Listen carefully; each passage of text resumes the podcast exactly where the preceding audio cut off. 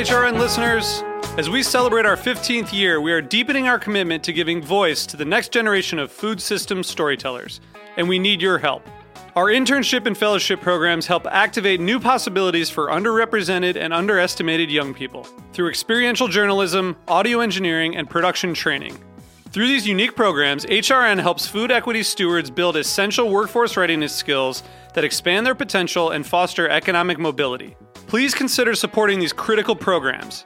And with a minimum donation, you can be entered to win a dinner for two at an amazing restaurant in one of eight cities and tickets to a concert at a great venue in one of those cities. We have incredible partners across the country who have donated, as they also share our passion for helping to educate the next generation of food systems storytellers. Check out heritageradionetwork.org slash 15 to donate and enter to win today.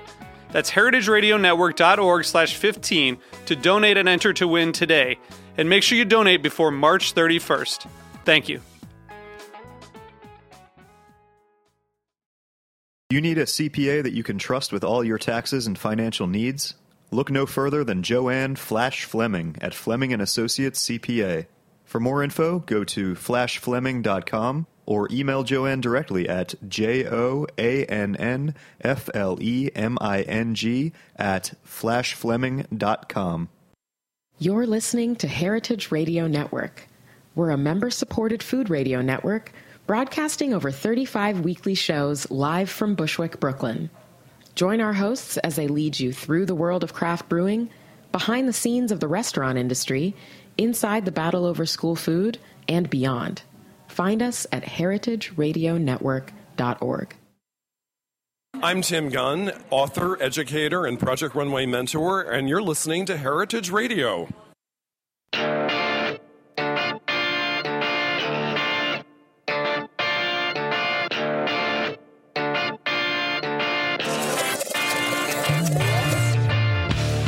Welcome to the second season of Magnifeco Radio, the weekly podcast featuring conversations in ethical fashion, clean beauty, and sustainable living. I'm your host, Kate Black. And if you're listening live on the Heritage Radio Network, that means it's Monday at 1 o'clock and in Brooklyn. So welcome. And if you found us through iTunes or Stitcher, also welcome. And if you like what you hear, don't forget to sub- subscribe so you don't miss any episodes. Each week, I sit down with designers, makers, and leaders in sustainability, all of them a force for change.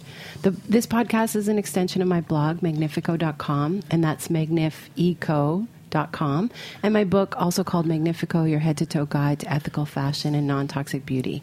And today I'm joined by social impact entrepreneur and co founder of the Global Fashion Exchange, Patrick Duffy. Welcome. Thank you. It's so great to be here. It's so nice to see you. And It's this, nice you this show is being pre recorded, so you've flown in, and by the time we. Just for you. Just for you. The eagle has landed. the Eagle has landed, and then by the time this show goes live, you and I will probably be hanging out in London, I hope so. I which is hope- where you live now. Yes, it is. I'm so glad you came. Okay, so let's start. Where should we start? Let's start at the very beginning. What is we just? Oh my? God. well, I just asked you before we started the show. What do you, what do you call yourself? Social impact um, entrepreneur, and then you said waste management specialist. So Yeah. why does that? Why why is that kind of your go to party line of? For, for the go-to party, line? well, I, you know, um, I have been to a lot of parties in my life, and I've actually thrown a lot of parties in my life, and um, I always that's always a lead-in question, especially here in New York City. People first of all, they first ask, "Where do you live? What do you do?" And then generally the third question is, "How much are you paying in rent?" Um, and so, just to kind of be a little bit comedic, I thought it'd be great to, and not to take anything away from the actual industry of waste management, but I thought it would be kind of fun to tell people that I do work in waste management because technically, when you are, you know, swapping, exchanging, or recycling, or throwing a garment of clo- clothing away, it is considered waste, and I would technically then be the manager of the new life of that waste. So, it's just an interesting and creative way to. Uh, Get more likes on Facebook. I don't know. That's so awesome. And so, so the Global Fashion Exchange is the largest kind of, and, and basically you're a party thrower, right? You throw these global uh, Yeah. fashion events I guess that's in, like in landmark locations with a lot of celebrities. Like you're really trying to make clothes swapping and the idea of clothes swapping hip and fun and engaging. So how did you get into it? Yeah, well, that's an interesting story, and I'll I'll back it up. Um, so I used to own a restaurant and um, in uh, New York City, and there, to make a really long story short, I met this fantastic woman called Eva Kruse, who um, heads up uh, the Copenhagen um, Fashion Week and Danish Fashion Institute, and she is. Quite passionate about sustainability herself. And a friend of mine brought her to my restaurant, and um, we kind of started a social relationship together. And then I realized what a tour de force she was after getting to know her. And um, suddenly I found myself in Copenhagen. Um, she had invited me to come and see some of the shows and see the, some of the things that she was doing, and some of the things that she were some of the things that she had done were really impressive. And the most impressive thing to me that she had organized was a large scale clothing swap um, in the city of Copenhagen for the Fashion Week. And so after chatting with her, um, we kind of decided at that point that it would be a really great communication tool and um, fun and interesting and new way to really engage people in the idea of, of sustainability and swapping clothes and you know that that kind of thing. So taking all of my experience from New York City and, as I mentioned before, throwing parties and creating cultural events we kind of came together and decided that that's what it was going to be was a really fun and non um, non-threatening and, and an easy way for people to participate in the idea. And we did our first one and it was a huge success so. Where was the first one? the first one was in Copenhagen Okay. in, in partnership with uh, the Danish Fashion Institute and Copenhagen Fashion Week. And um, it was beautiful. It was outside uh, in City Hall Square, and I will just never forget seeing maybe 1,500 people lined up with massive bags of clothing, standing in line, which I think is a very Danish thing. you know, it's completely like. You know, just standing in line, which I don't think would ever, we didn't think would ever happen anyplace else, but it ended up happening in other other cities that we did it in, and um, and people got so excited about it, and there was music, and there was you know beverages, and there was all this really fun stuff happening in a in a in the center of of their town, and it was at that point that we just kind of realized that this was going to be something that was going to be really fun. We're not really reinventing the wheel. We're not really doing anything new or exciting. We're taking something that's already been existing out there and that we know that people have a passion for, and turning it into something, um, you know, uh, that we can get people subscribed to. So But not everybody has a passion for it, right? Like, have you have you discovered that certain cultures or certain countries are have a more of an affinity to it, or is it certain ages? Because I know that, like, when we talk about swapping, so what is swapping for people who have just heard about it for the first time at, in this conversation? Yeah, swapping is. excuse me, I, have, I must have a cold. Um, swapping is essentially where you go to your closet, and the statistic is an interesting one for those who are first-time subscribers to this conversation. Um, about thirty percent of your clothes of your closet goes unused. So if you go into your closet and you look and you say thirty percent of that I really don't wear anymore. Some people more, some people less. We've kind of turned that into that into our currency. So we take that currency and then we put turn it into um, an event, and that event is what's called a clothing swap. So what the swap is is people um, we take all this clothing, our currency, and then we create a beautiful kind of merchandise store experience with it, so people can come in and find or discover something new or or a, a gift or something for themselves. So they or and extending the life of a garment that um, they that may not actually have interest to them anymore. So And no money changes hands. So people bring what they're not wearing, they come, they shop what other people aren't wearing, and then they go home. Yes, exactly. No money changes hands. That's a very interesting concept too, because we're so driven by the dollar and so driven by the value of the dollar and so driven by how much does this garment cost, and even you know companies ascribing a value to a garment or brands ascribing a value to this coat. We're so trained to think. Um, to think about that that this really kind of turned that model upside down and it was interesting to see because we were we were doing them in um, in, in we were doing them in cities all over the world and we have some pretty influential and amazing people that came on board to support. It was amazing to see people wake up and people really say oh this is actually really something interesting and and something that I don't necessarily feel so tied into the current model of having to go buy and um, and discard and buy and discard and kind of falling into that that fashion model. So it was really amazing to see people wake up. And, and even just to kind of recognize that the clothing that doesn't have the clothing that you're not wearing has no value. So it doesn't matter if, if you if you spent X number of dollars on it at one point, or if it ha- carries the label of you know a renowned designer, you're not wearing it. There's no value to it in your closet. So um, because I remember the one that we that I went to in New York, and somebody had said to me, "I know, but what if I bring something that's more expensive than what I'm Yeah. going to swap for?" And and so that's what I said to her. I was like, "But you're not wearing it. So what you're what you're swapping for will have value, Mm-hmm. not monetary and not you know." Not maybe something that you can calculate. So I think it's trying to get people to rethink about what it is they're looking for. Yeah, clothes that they can wear. Yeah, that's a really interesting point, and actually, I've never thought of it that way. That you don't, that it doesn't have value if you're not wearing it. And we, I heard that a lot too. The other thing that we heard a lot was. Um, People were were concerned that there was going to be stealing that would be happening at a swap, and then we had to explain to them, well, you actually can't really steal at a swap. So that it was interesting though that people are we've been so trained and it's so ingrained in us, and that's what's been the fun challenge with us is is the reversal of that and reversal of that with people like you and me, people like sitting here at Roberta's in Brooklyn, or people like at LVMH or Kering or whatever it is. It's just it's just such a great empowering thing to be able to start to reverse that. Because then when you see them wake up to it, then that's when they start to create the change in their own communities too. And I think that's that's what we're really trying to do with Global Fashion Exchange is not not necessarily own a space or be the biggest, but to create the the awareness so people can actually you know kind of do something with that so And has it created like kind of sub exchanges? Like, have you seen some sort of social media or some communities in cities? So, where have you had the global ones? We've, had.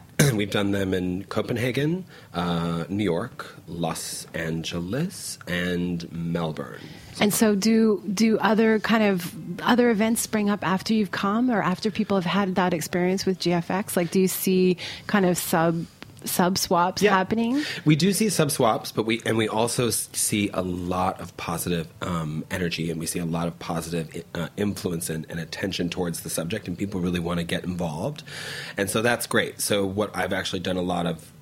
is advising people on how to conduct their own swap, whether it's a global fashion exchange swap or not. It doesn't necessarily have to be GFX branded, um, although we would love that. but the idea, again, for us is kind of creating that movement, that swapper movement, and getting people excited about that. Well, and you So- do you do such a good job because you're you. you. you can tell that you're a party planner at heart because it's always like top notch locations. The one here in New York was at Madison Square Gardens. Mm-hmm. There's always some celebs kind of circling around. Like there's and then you bring in clothing. So tell me how you bring in retailers or how you kind of how you change up what's on offer at the swap because you also partner with brands, right? Sure. Yes, we have. Um, we do our first swap that we did in uh, our first American swap that we did in um, Los Angeles was exciting. It was at um, the Kodak Theater where they do the red carpet arrivals for the Oscars and that kind of thing. And we partnered with H and M. And what was exciting about that is that they allowed us to tell a story about sustainability that wasn't necessarily through the lens of their brand, um, which was great because sometimes when you work with brands, they really want things to be told through their lens, and that's sometimes what happens when you are working with sponsorships. Um, is you kind of have to adhere to that. So we worked with H and M and Ford, which was incredible, and they kind of gave us the freedom to be able to tell an authentic story. And unfortunately, Ford did not see the swap with any cars. Um, H and M did. So I would have gotten one. I'm just kidding. Um, I would have loved to have one. Um, what was I going to say? Uh, H&M did give us some of their clothing um, to promote their sustainable collection um, through the swap, which I think is great because then um, for a big brand like H&M who's trying, you know, really hard um, amidst their own set of challenges to get people to understand that they're, t- you know, taking steps to to be a more sustainable and ethical brand, um, they allowed us to help them communicate the story through our swap. So yes. And then what happens with the leftovers? The leftovers. That's This is where the waste management. this is where the waste management comes in. Um, it's interesting. So we, you know, we we've partnered with um, a large textile recycler called ICO, Jennifer Gilbert, who's been so wonderful and so supportive of us. Um, and if there are items of clothing left, basically what we do is we take them to um, ICO, and ICO then recycles them and turns them into different types of um, materials, architectural materials, building materials, new clothing materials, next new textiles, that kind of stuff. So we really do close the loop, which is great. But um, generally, we don't really find a lot of stuff that's left over, um, which is exciting too, because um, you know we don't want to become. We want we want to give things a new life. If that means being recycled and turned to new fabric, new yarn, that's great too. But it's just it's kind of amazing to see a space fill up with clothing and then all get taken away. at the end of the day. Um, you talked about the one that you came to in New York, which was so special. That was in collaboration with an incredible girl called Heidi Lindgren, um, who organized something called. Um, Impact Garden, and that was uh, at the Madison Square Garden, and that was really one of my most favorite events that we've done so far. To have to have worked with her and her team and to be able to utilize that space I think is something that really talks about the what we're doing. And you know these clothing swaps tip clothing swaps typically are seen in like someone's home or you know a little space somewhere that people don't isn't really highly trafficked but to have such a monumental space like the Madison Square Gardens is kind of like a stamp of approval in many ways for me it's about um, what we, that we have to think about this. This is this is right in front of our faces. This is something that we really need to think about and talk about. So that out of all the events that we've done, I'm so thankful and grateful to her and all the other collaborators that we had on board with that, and the other sustainable brands that were involved because we really it was kind of a game changer for us. It, and it was such a great event too because and that's where we you and I met Yeah. um, Vogue Italia. Yes, And it- Bernadette, uh, yeah, yeah, and yeah. it was because it was so beautifully curated, and it, I, it was her first swap, and so it was her opportunity to kind of see it in a new light. And then she wrote this lovely article, and Mm-hmm. You and I appeared together in Vogue Italia, It's which great. is very nice. Um, okay, we're going to take a break, and we're going to come right back after this short message. Oh, great, great.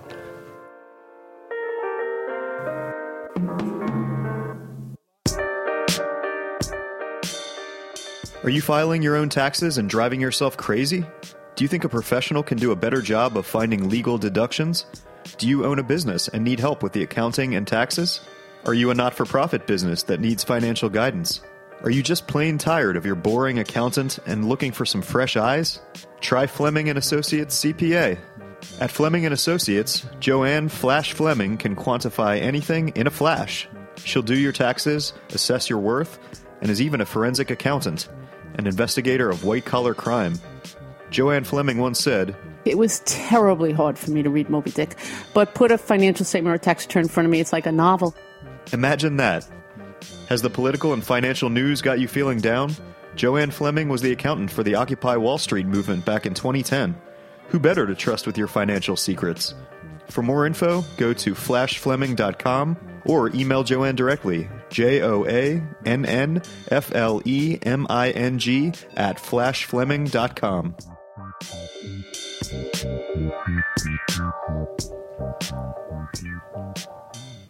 And we're back. You're listening to Magnifeco Radio, and I'm your host, Kate Black, and I'm sitting here with Patrick Duffy of the Global Fashion Exchange. Hey yo. So I did um, at the new year. I invited ten global fashion leaders to tell me what their pledge would be for this year, because I had this idea that people like you and Eva is also included. Um, we spend our entire lives working, like our work and, and our social lives are kind of entwined in this sustainability um, movement, and I wanted to know what we could do even more. So these really 10 smart, really amazing. Oh, thanks. And thank you for including me. That's a huge honor. It's it, a huge honor. it was really fun, and the idea was to spark to spark other people to make change as well.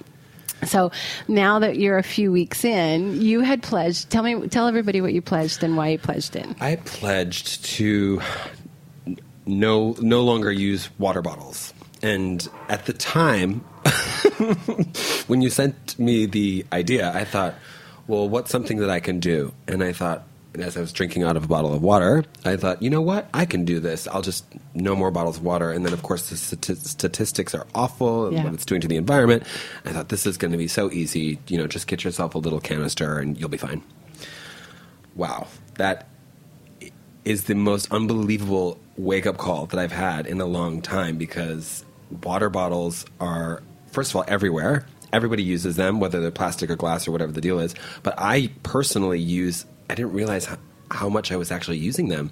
I'm a fitness enthusiast, so I'm always exercising, and I'm so that means I'm always drinking water. Yeah. And you know, waking up in the middle of the night, I'm always drinking all that kinds of stuff. And it was just every single time that I, you know, didn't have my little canister accessible or available to me, I, I kind of kicked into a little bit of a panic attack. what am I going to do? Because the first natural thing that you, oh, can I just have a bottle of water? That's the first natural thing. But I really had to be extremely conscious of it. Now, a couple weeks into it, it's obviously gotten a lot easier because I, you know, carry one with me or, you know, whatever the deal is. But it certainly has been a huge challenge. And I have to thank you for re- really opening my eyes to that because it's something that not just me, but everybody else in the world who uses plastic bottles or bottles of water participates in and it's really kind of it's really scary it's really scary Yeah, I think I think that that's why because I did a similar pledge. So I pledged, um, and I had the same thing like a couple of weeks in, and I was like, oh, I picked a hard one because I said I would do use no more single use items. So no more napkins, no more plastic cutlery, no more like Starbucks cups. So in my bag, I have a water bottle and a coffee bottle and some cutlery and a napkin. Oh, wow. So now my my weight is increased a little bit, but I couldn't I couldn't not do it. I had um, Lauren Singer. I don't know if you know her. She's a um, a huge trash free um, advocate on an earlier episode, and she just so inspired me because I thought, you know what, I could just I just need to change and need to make a behavioral change. And water has been the hardest one because you realize how much society has shifted. There's no water fountains anymore. Like it's really hard. We're in it. We're in this conundrum where making change is really problematic, and it's water. it's water yeah did you there there was um i can't remember the name of the book and I, i'm so sorry for not but there was a book that came out recently and i just read a couple lines of it but it really did make me think about the value that we place on water through the purchase of a bottle of Evian. Like we're, it's it's the the magnitude of how much money we're spending on the branding or just the plastic bottle or how it got to you, but you know, on this free resource is really crazy. I mean, you when you think of it in terms of that as well, not just the waste that it creates, but you're right. There's no water, clean water isn't even available to us really, and we live in New York City, London, Minneapolis, wherever it is that we live. Like we can't just stop and get clean water. So it's really, it's really kind of screwed up. Yeah, I in think so. I think so too. Like obviously, when you travel, because you travel a lot, so when you go to India, you'll have to you'll have to take Yeah. Mm-hmm. a little step away from your pledge. But when we're in urbanized centers in the West, Yeah. Mm-hmm. because you live in London now, so you should. Is it hard to find Oh. available tap water? Yeah, absolutely. Available in the public. Yeah, and, and that's the other thing. Yeah, absolutely. And that's the thing is, I need to do a little bit more due diligence in London, but every city is different, and you never know where where it's safe to drink the tap water. So, I mean, I'm certainly not excited about drinking tap water in India. I'm certainly not, you know, but so yeah, you're. It's not an it's not an easy task, and I'm. I just wonder, was it ever an easy task? Like, was tap water? Is was it always drinkable in all these places that we were, go- you know, or is this just something that's new to me because I'm now taking this pledge to not? Do you know what I'm saying? Yeah. So I mean, I think I think we just need That's to put pressure. comes I know, like, I, and I think we need to put pressure back on um, locations, particularly the airport. Like, Mm-hmm. think of all the places where there's so much waste. If you forget, if you're if you're a plastic water bottle holder and you're going through security, you got to pitch there, rebuy on the other side. Like, your consumption Oh. rates are increased. I did a couple trips to Singapore this year yeah, and it's long. It's the longest flight of my life. Yep. Um, so I take a water bottle with me on the flight because I like to drink a lot in the Mm-hmm. water. And in, in both times, I stopped in two different cities. Um, I stopped once in Beijing and once in Guangzhou. And in both cases, there are water fountains with both hot and cold water Oh, available great. for all passengers. that's great. So that before you, you, get on the plane. no, after you've gone through security Oh, in the the- security. yes. So you can you can top up your own bottle for That's great. Mm. tea or for water. And I thought, why don't we have this anymore?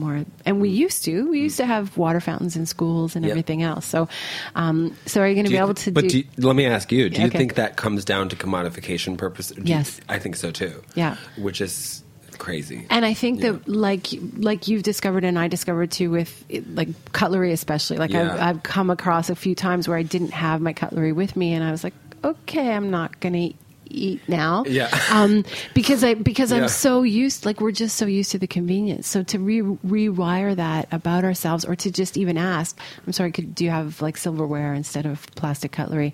I think we need to go back to breaking that convenience chain and then asking, do you have a water fountain? Can you top this up? I've, I've had lots of luck Mm-hmm. of topping it up because I don't trust water fountains because I don't think they're used enough in Yeah. New York City. Yeah. Um, so I'm always hesitant or which ones are for dogs and which ones are for humans. But then why you shouldn't feed your dog poor water either. exactly exactly so now i like i'll ask restaurants or i'll Yeah. ask starbucks can you also fill up my water bottle and Convenience is a really interesting word, I think, because we are a, such a culture that's focused on that. And that's going back to Global Fashion Exchange, too. We focus on that as well, and fast fashion and the convenience. I think that word, in and of itself, is the root for a, a lot of the terrible things that are happening that we can change and that we can. Um, but what's interesting, what you say that I really love, is, is the behavioral modification. However, I think that's scary for people. I think that they love the they love convenience and they're not willing to give convenience up.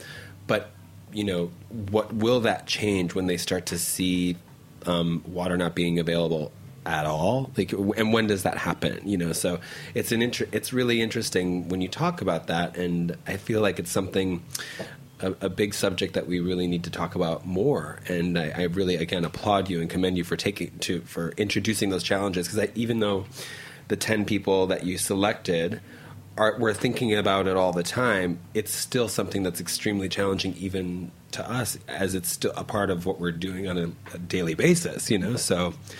Yeah it got us out of yeah. our kind of our comfort Yeah, zone yeah, yeah. and i think but i think it's ch- chal- like challenges and pledging and change is difficult for everybody and i think what i think the number one thing is that it can't be a zero sum game it can't be all or nothing Mm. right like you're going to go to india this year and you're going to have to drink bottled water Mm. so so what but but making small changes or making small changes when you can i think is how we're going to just move the needle forward on all of our projects Mm-hmm. like let's not let's not expect everybody to get it or stop you know stop fast fashion consumption 100% Mm-hmm. how about you just stop you know one tenth or you know every every 10 trips that you would go to a fast fashion shop now you go to a thrift shop or Mm-hmm. you know just like one small little move of the needle just to see what that could do for you and then what that says to you because that's like as we said earlier that's been my favorite part about this challenge is realizing how much of a crutch like how without thought and without being mindful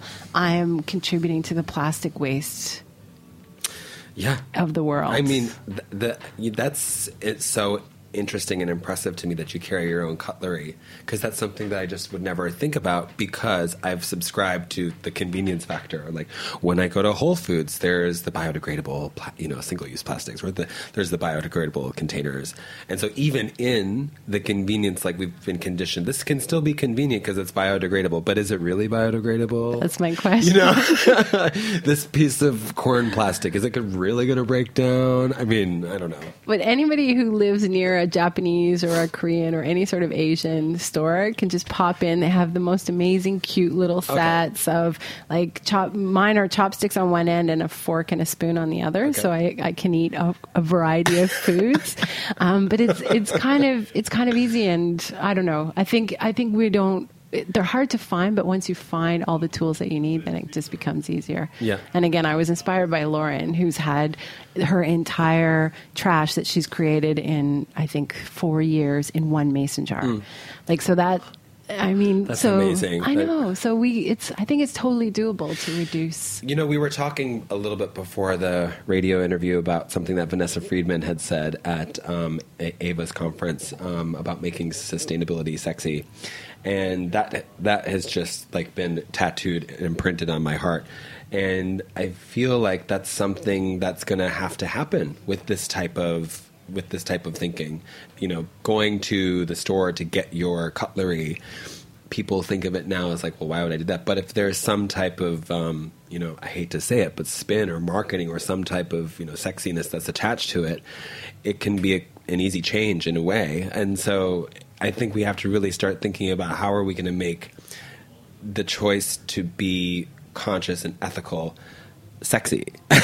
like, how is that? I agree. You know what I mean? I agree. just- and that's why I love, like, I, I love the events that you throw because you invite models and actresses, and um, and I'm trying to do that with Eco Sessions too as well. Like, just kind of not make it inaccessible, but to try and show that all people in all kind of different classes are are making these changes, so that so that you can. I mean, we're just so driven by um, celebrity culture at the moment Mm-hmm. that we need to kind of show celebrity in this movement. I feel Yeah. like so Yeah. not to not to kind of prioritize celebrity over anything, but to just kind of put also a celebrity face Mm-hmm. in this movement. You had um, Brita Wool do Yeah. something with you recently, correct? In She LA? was she came to our eco sessions in LA. She's so wonderful. She She's is. so great. You introduced us. she's um, not, that's not why she's wonderful, but I'm kidding. Um, but she's abs- absolutely incredible, and um, we hope to work with a lot more with her in the future, and I hope you do as well. But I think that people like her in Hollywood are few and far between in a way, and I hope that I hope that that changes too. And she's such an incredible voice and incredible. Um, person to be able to do that and like and marry the two Yeah, you know look fantastic like on red carpets she's wearing vintage or red carpet you know re- she's wearing reworked and that kind of stuff and i just think that's another thing when we're looking at you know single use cutlery well people are doing single use couture gowns. You know it's like 195,000 hours and like 50 million people to make this one gown and you're wearing it once. It's just i don't know. I mean I know that's a whole other show. Yeah, it's a I'm whole- so a whole glad that you show. came. Thank, you, you. so much for joining me. So, when people want to learn more about the Global Fashion Exchange or learn more about well, where and how to or how to get involved, what where can they Sure. find you? Um, well, we are on Instagram. That's one of our, our big tools for communication. So it's uh, at uh, Global Fashion Exchange and Global Fashion. But it's X change, I'm sorry, right? GF. What is it? Global. Fa- no. G, yes, GFX Change. Excuse Okay. me. And there's, of course, the website, um, globalfashionexchange.com. So we're looking for new partners, new cities, people to get involved, people to write stories for our new magazine, um, which we love working. We love taking your stories and putting them out to our community. So thank you for doing such great stories. Not a problem. and I'm on your Insta now, and it's actually Global Fashion Exchange. I should know that. Thank you. No, it's fine. Okay, so make sure you follow them. Oh, Stella McCartney. Were you at a party with Stella McCartney? We were, yes. I, not one that I, well, not one that I threw, but um, I actually have a. I'm excited to to say real quickly. I've, I've now moved to London to work with one of the most unbelievable women I've ever met in my life. Um, called Tamsin Lejeune, and she has something called Ethical Fashion Forum, and um, we're launching a new platform. Can't say too much about it, but it'll be a sourcing platform to hopefully bring all of these ideas that we've talked about together to life in a very easy um, format that you can't uh, say no to. And so we were at an event with um, her and our chairman. I think also in that photograph is this wonderful gentleman who's our chairman, Harold Tillman. Who's incredible, and uh, it was at a talk about sustainability uh, with London College of Fashion and what she has done in order to make uh, fashion, uh, ethical fashion, sexy. And she has done such an unbelievable job, and it's just incredible to hear her talk about every single detail that she's been super conscious about from the sourcing to the fabrication to throwing out entire not throwing out but throwing out ideas because they may look really pretty but it doesn't adhere to the model that she wants to adhere to. And for somebody like her to be doing that in this industry I hope that we can have a lot more people like her. Oh, me too. know, I hope so. I mean, how can I keep asking, you know, listeners and consumers and people who come to eco sessions to make change if we don't have industry like going at Yeah. a breakneck speed to provide us with products that have change? Yeah. Okay, so we'll have you back when you can Okay. talk more about Okay, yeah. that. Thank you, thank you. Um, so I want to here. Oh, it's lovely to see you. Thank, Thank you you. so much for coming. Thank you to the Heritage Radio Network, which has lots of great indie programs about food and the planet. You can find Magnifeco Radio and all the other shows at heritageradio.org. I hope you visit magnifeco.com and sign up for our newsletter. And if you have any feedback, questions, want to be a sponsor, recommend a guest, please email me at radio at magnifeco.com. Until next week.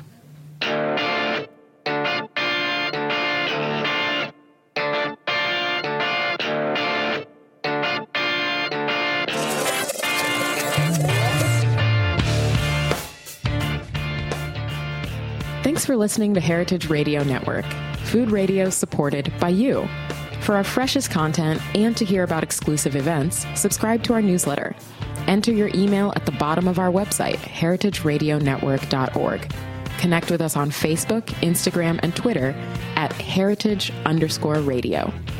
Heritage Radio Network is a nonprofit organization driving conversations to make the world a better, fairer, more delicious place. And we couldn't do it without support from listeners like you. Want to be a part of the food world's most innovative community? Rate the shows you like, tell your friends, and please join our community by becoming a member. Just click on the beating heart at the top right of our homepage. Thanks for listening.